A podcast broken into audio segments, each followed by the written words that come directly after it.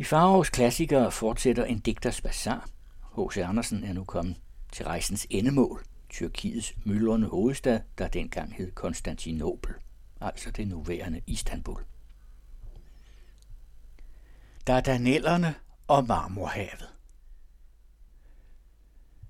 I morgenstunden sejlede vi ind i Dardanellerne, de gamles Hellespont.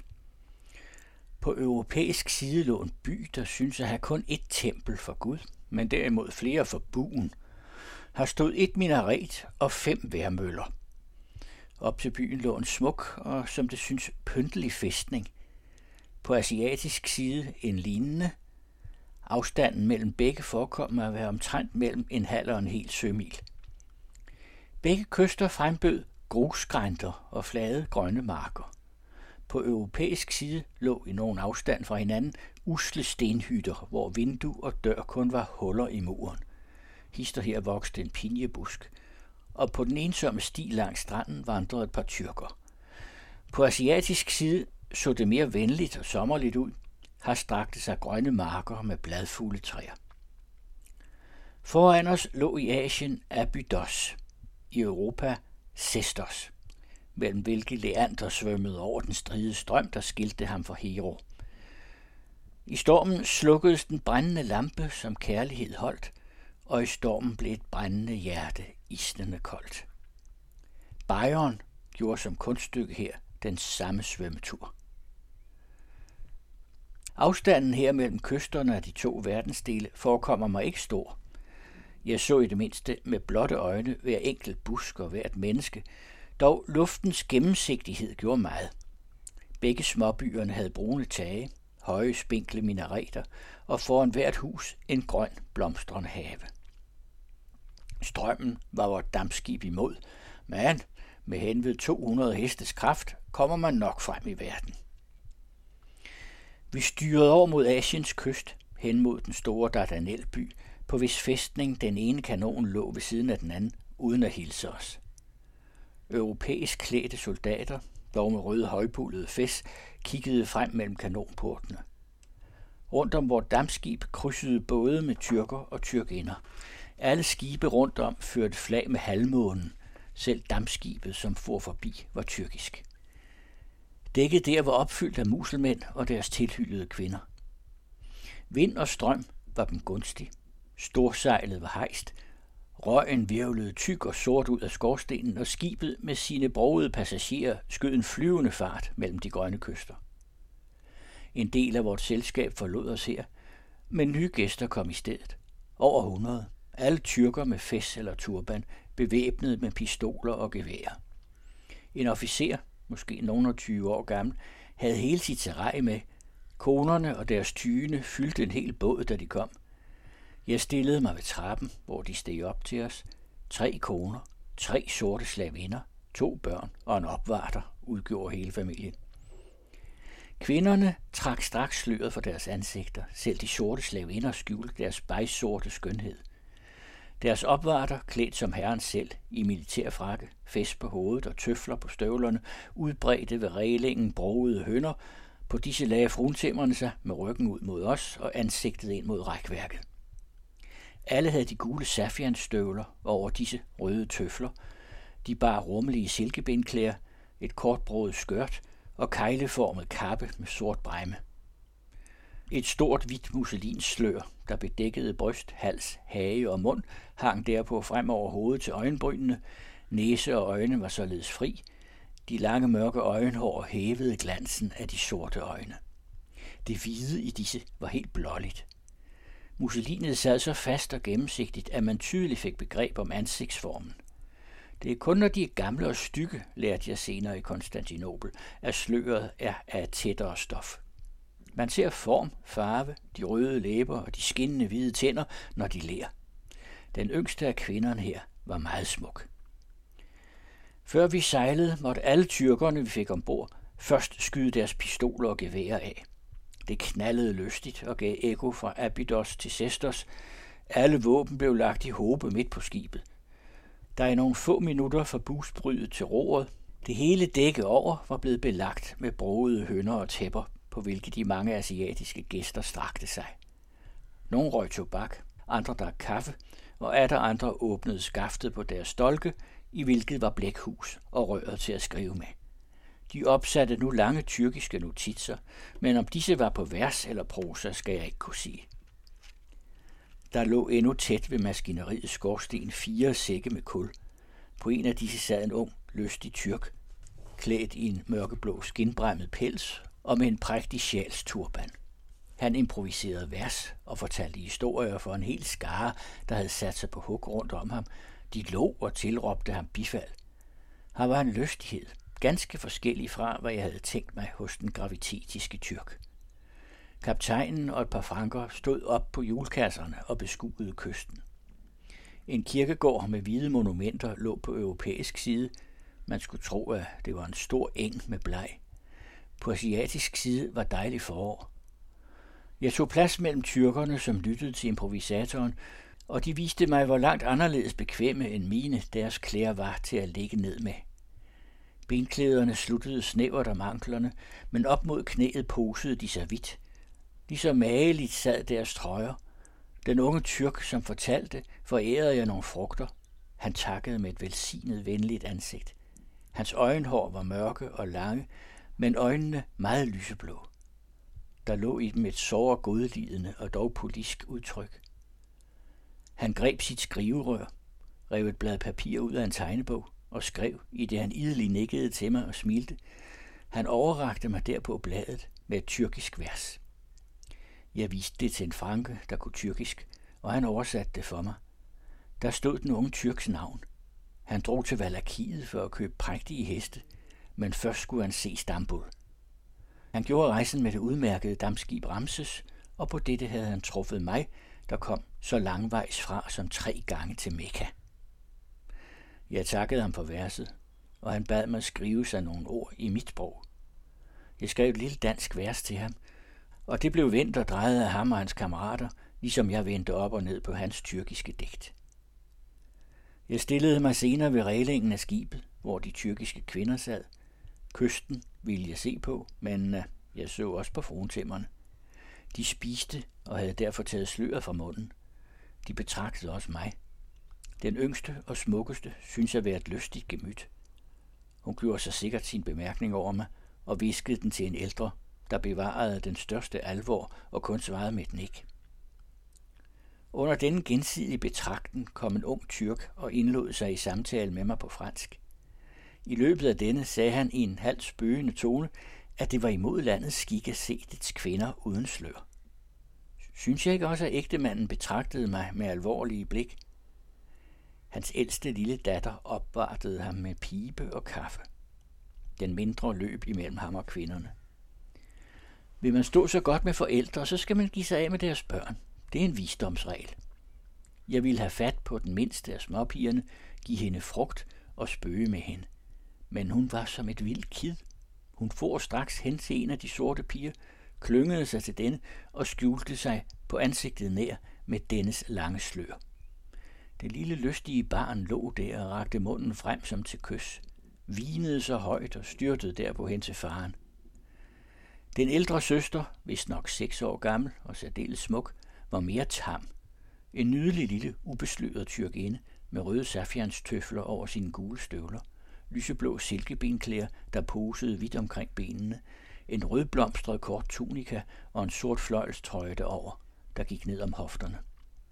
Hendes hår hang over skuldrene i to lange flætninger med guldmønter i, og på hovedet sad en lille hue af guldstof. Hun opmuntrede den lille søster at tage frugterne, jeg bød, men hun ville ikke. Jeg lod tjeneren bringe syltetøj, og straks blev den ældste og jeg de bedste venner. Hun viste mig sit legetøj, en lærkrukke til at drikke af. Den var formet som en hest, og havde en lille fugl bag hvert øre. Havde jeg kunne tale tyrkisk, skulle jeg straks have digtet hende et eventyr om den og fortalt hende det. Jeg satte hende på mit skød, og hun tog mig med sine små hænder om mine kinder, så mig så fortroligt og kærligt ind i øjnene, og så måtte jeg tale til hende. Jeg talte dansk, og hun lå, så hjertet hoppede i livet på hende. Aldrig havde hun hørt så selvsom tale. Hun troede bestemt, at det var tyrkisk kravemål, jeg lavede for hendes skyld. Hendes fine små negle var, som de andre kvinders, malet ganske sorte. En sort streg gik midt ind over det indre af hånden. Jeg pegede på den, og hun tog en af sine lange hårflætninger og lagde inden i min hånd for at danne en lignende streg over den. Vinkede derpå af den yngre søster, der talte med, men altid i tilbørlig afstand. Faren kaldte, og i det han med det venligste ansigt tog til sin fes på frankisk måde og hilste mig, viskede han den lille nogle ord i øret. Hun nikkede klogt, tog en kop kaffe af tjenerens hånd og bragte mig den. En stor tyrkisk pibe præsenteredes mig, men da jeg ikke ryger tobak, tog jeg kun mod kaffen og lagde mig på hønnen hos den venlige ægtemand, hvis lille datters hjerte jeg alt havde vundet. Det smukke barn hed Suleika, og jeg kan sige med sandhed, at i det jeg sejlede fra Dardanellerne ind i Marmorhavet, fik jeg et kys af Asiens datter. Til venstre lå byen Gallipoli. Den så forunderligt mørk ud. Havde ganske karakteren af en nordlig svensk by, når jeg undtager de hvide høje minareter. Alle huse, ved hvert hus var en lille have, havde spidse røde tage, ganske som i Norden, og alle så mørke og gammeldags ud, med rødmalede træaltaner og kanapper. Der var noget mørkt og forfaldet ved den hele stad. Flere bygninger hang ud over søen, hvor der gik stærke bølger. Det blæste inderligt koldt. På hele rejsen i syd har intet sted havet bragt en så isnende vind som her. Jeg synes, jeg følte marmoret. Et fyrtårn var bygget på asiatisk og europæisk side. Lave, men vilde og nøgne klipper strakte sig ved Gallipoli. Derpå kom flade grønne marker, som i Danmark. På Asiens kyst hævede sig bjerge, flere rækker bag hinanden. Strøm og vind var imod os. Marmorhavet så mørkt og skummende ud. Bølgerne slog mod forstavnen af skibet og stænkede hen over tyrkerne, som der havde taget plads. En af dem fik en ganske artig overhaling og rystede nu sin røde mantel og tog sine tre hovedbeklædninger af, hvoraf den yderste var blevet fyldt med vand. Alle tyrkerne har som bekendt deres hovedhår afraget på en lang top nær, ved hvilken livets engel på dommens dag skal drage dem op af graven. Først bar denne her en hvid nathue, ovenover igen en lille rød fes, og er der på denne en større fes med silkedusk. Jeg følte mig imidlertid søstærk, men vinden var utålelig kold som i Norden. Snart øjnede vi ikke mere kystlandet, hverken i Europa eller Asien. Rask styrede vi lige mod Marmorøen, der malerisk og storartet hævede sig midt i det urolige hav. Efter middagsbordet var vi under dens kyster. Her gik søen mindre stærkt. Solen var ved at gå ned og belyste den smukke ø, med dens grønne træer og de skinnende hvide marmorfjeld. Jeg tænkte på tusind og en nat, og i hvor koldt det var, følte jeg mig her på scenen for dets forunderlige eventyr.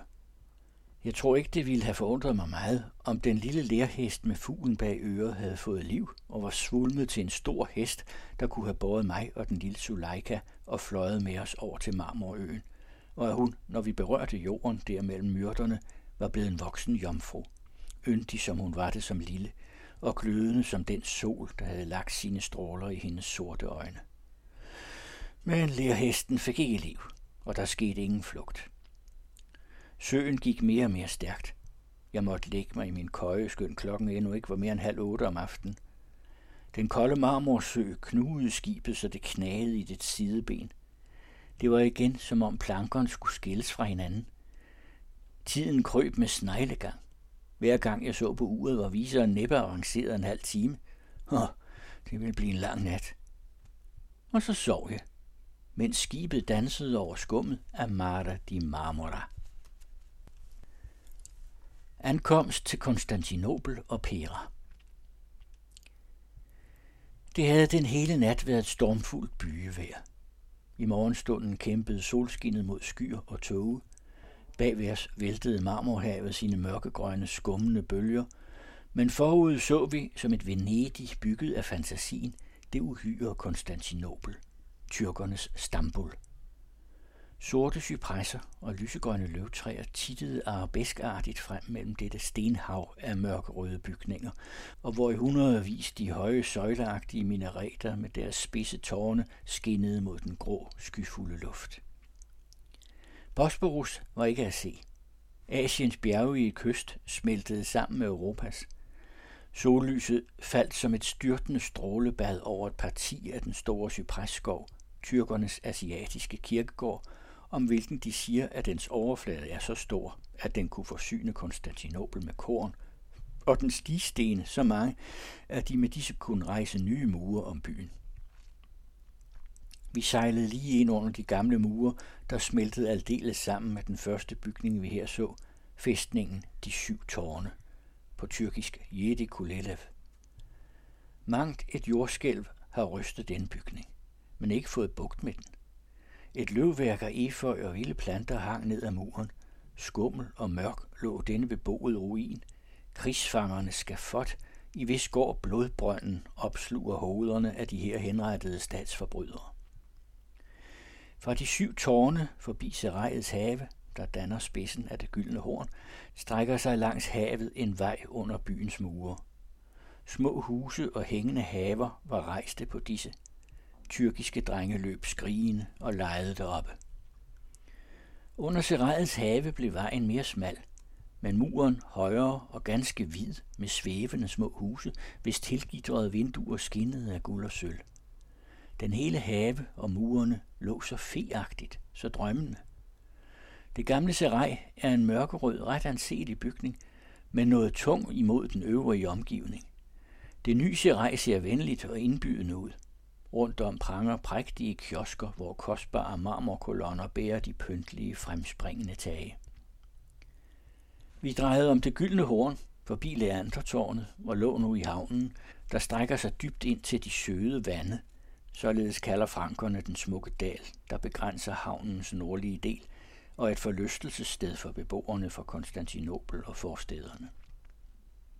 På venstre side hilsede os Konstantinopel, på højre Galata og det højere liggende Pera, hvis runde tårn ragede højt op i luften, hvor skyerne drev. Store fartøjer dannede en skov af master i den brede bugt.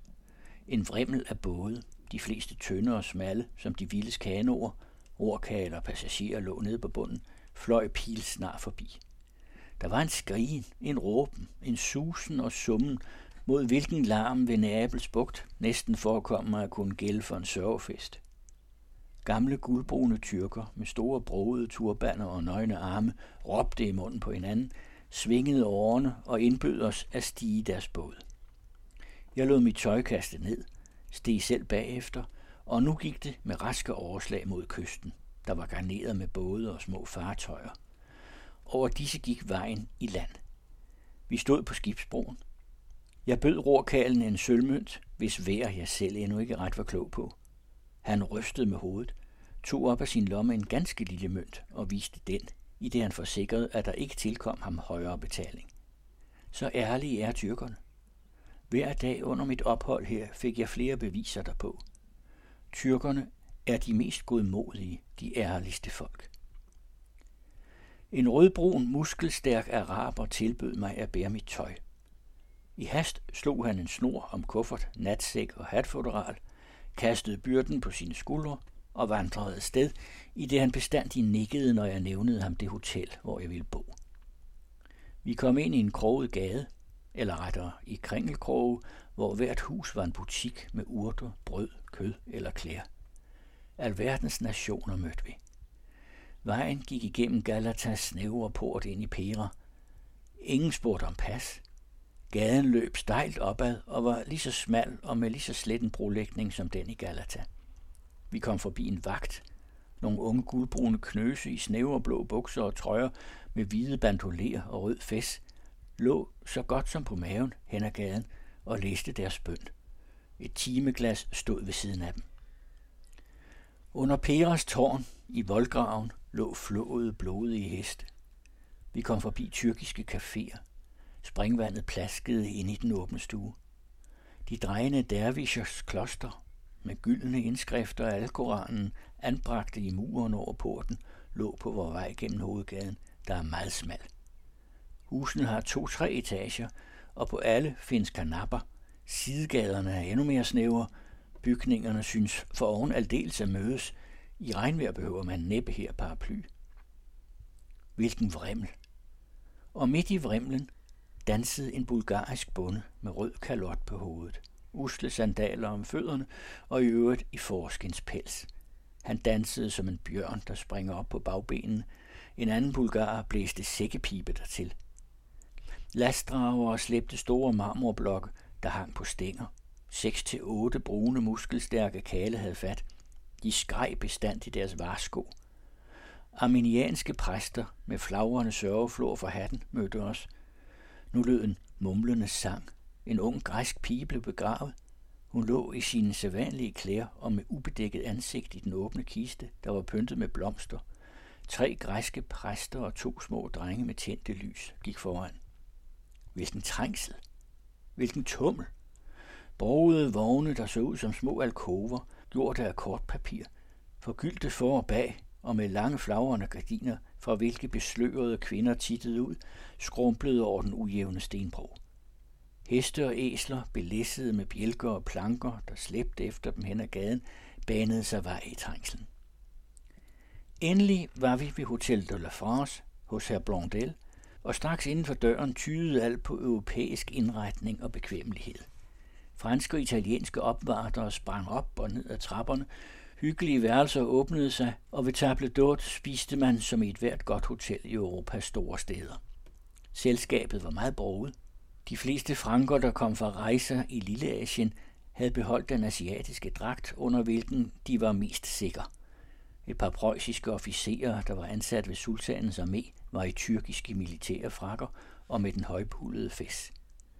Larmen fra gaden susede op til os. Bulgarernes sækkepiber lød.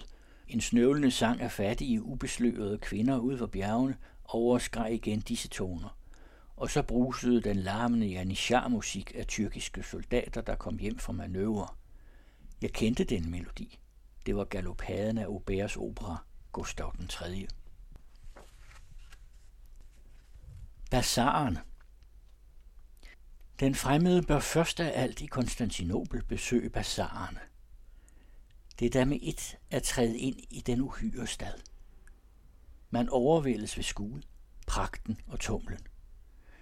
Det er en bistade, man kommer ind i, men hver bi er en perser, en armenianer, en egypter, en græker.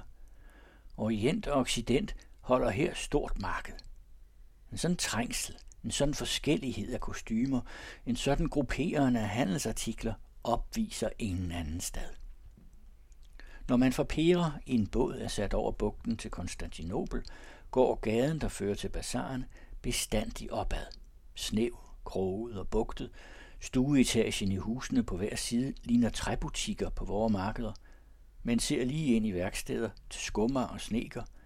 Man tror at gå midt igennem køkken og bageri, Således koger, bager, damper og dufter det fra skorstene og ovne i de åbne huse. Brød og alle slags madvarer er udstillet. Vi står nu uden for den store bazar, om hvilken forgrener sig smalle, halvbedækkede gader. Et kvarter her frembyder alle arter af grønt og frugter, både friske og syltede. Et andet kvarter har skalddyr og fisk af de mest forskellige farver og former. Fra butik til butik er trukket over gaden store stykker sejl eller gamle tæpper som et tag. Brolægningen er slet, og midt i strædet løber regnestenen. En lang halle, mest af brædder og ganske opfyldt med pibehoveder, piberøg og mundstykker af rav, fører ind i bazaren, der er opført med tykke, ildfaste mure. Det er en hel by med tag over. Hver nation har her sit kvarter. Jøderne deres, Ægypterne deres osv. Hver handelsart har sin gade, hver håndtering sin, skummeren en, sadelmageren en, og således i det uendelige. Hver gade er en velving bemalet med blomster og indskrifter af Alkoranen. Lyset kommer ned ovenfra. Butik er klistret ved butik og synes en omvendt kasse, i vis baggrund ind i den tykke mur er hugget en åbning, der gemmer de varer, som ej er lagt til skue. Ægypternes kvarter, Misa Charshusi, synes et helt apotek, udstrakt gennem to gader. Alle Indiens og Arabiens specerier, lægedomsurter og kostbare farver udsender her en blandet duft. En guldbrun Ægypter i lang talar står bag disken. Han ser ud, som man giver billedet af en alkymist. En anden velving frembyder aldeles udseendet af at være forhalden til alverdens rustkammer. Har sadelmagernes buegang, sadler og tømmer af safian og bøffelskin, fra de mest udarbejdede og kunstigt syede til de simpleste og næsten klodsede hænger her på væggen og ligger udbredt på disk og gulv. En anden bugang er juvelerens. Guldkæder blinker, armbånd funkler, kostbare ringe, dyrebare juveler blænder øjet. Nu kommer man mellem lutterparfumører, har duft af rosenolie, har sælges moskuspunge, røgelse og duftende rottehaler. Vi går ind i den næste bue og ser lutter støvler, sko, alle farver, alle former, tøfler, der pranger med perler og ægte broderier. En buegang krydser tæt her forbi, og i den er Luther kramvarer, musseliner, lomtørklæder, broderede med store guldblomster, prægtige stoffer. Den næste bue blinker af våben, damasener klinger, dolke, knive, geværer og pistoler. Det er højst interessant at betragte den karakteristiske måde, hvert folkeslag her åbenbarer sig på. Tyrken sidder alvorlig, gravitetisk, med den lange pibe i sin mund. Jøden og grækeren er geskæftig, råber og vinker. I midlertid bevæger sig den brugede menneskevrimmel gennem disse hinanden krydsende buer. Persere med lodne spidse huer, armenianere med omvendte kejleformede sorte hatte, bulgarer i forskinspelse, jøder med et lasset sjal om den sorte højpullede turban, pyntede grækere og tilslørede kvinder, har er en trængsel, og midt i denne rider nok så gravitetisk en fornem tyrk, der hverken ser til højre eller venstre. På givet signal om aftenen bortfjerner sig købere og sælgere. En slags vægter, hvem det er overdraget af våge i bazarerne, lukker alle indgange og åbner dem først igen næste morgen på en bestemt tid. Sælgerne finder da deres butikker ganske som da de forlod dem. Om dagen selv lukkes den enkelte bod ikke anderledes end at ejeren hænger et net for eller trækker et par sejlgarnstråde på kryds. Ingen våger at stjæle der. Palais Royals prægtige butikker er mod Konstantinopels bazaar kun en rigt pyntet grisette mod Orientens datter i sine rige stoffer med håret duftende af rosenolie og myrre. Jeg fortsætter de kommende uger med flere uddrag fra en digters bazar.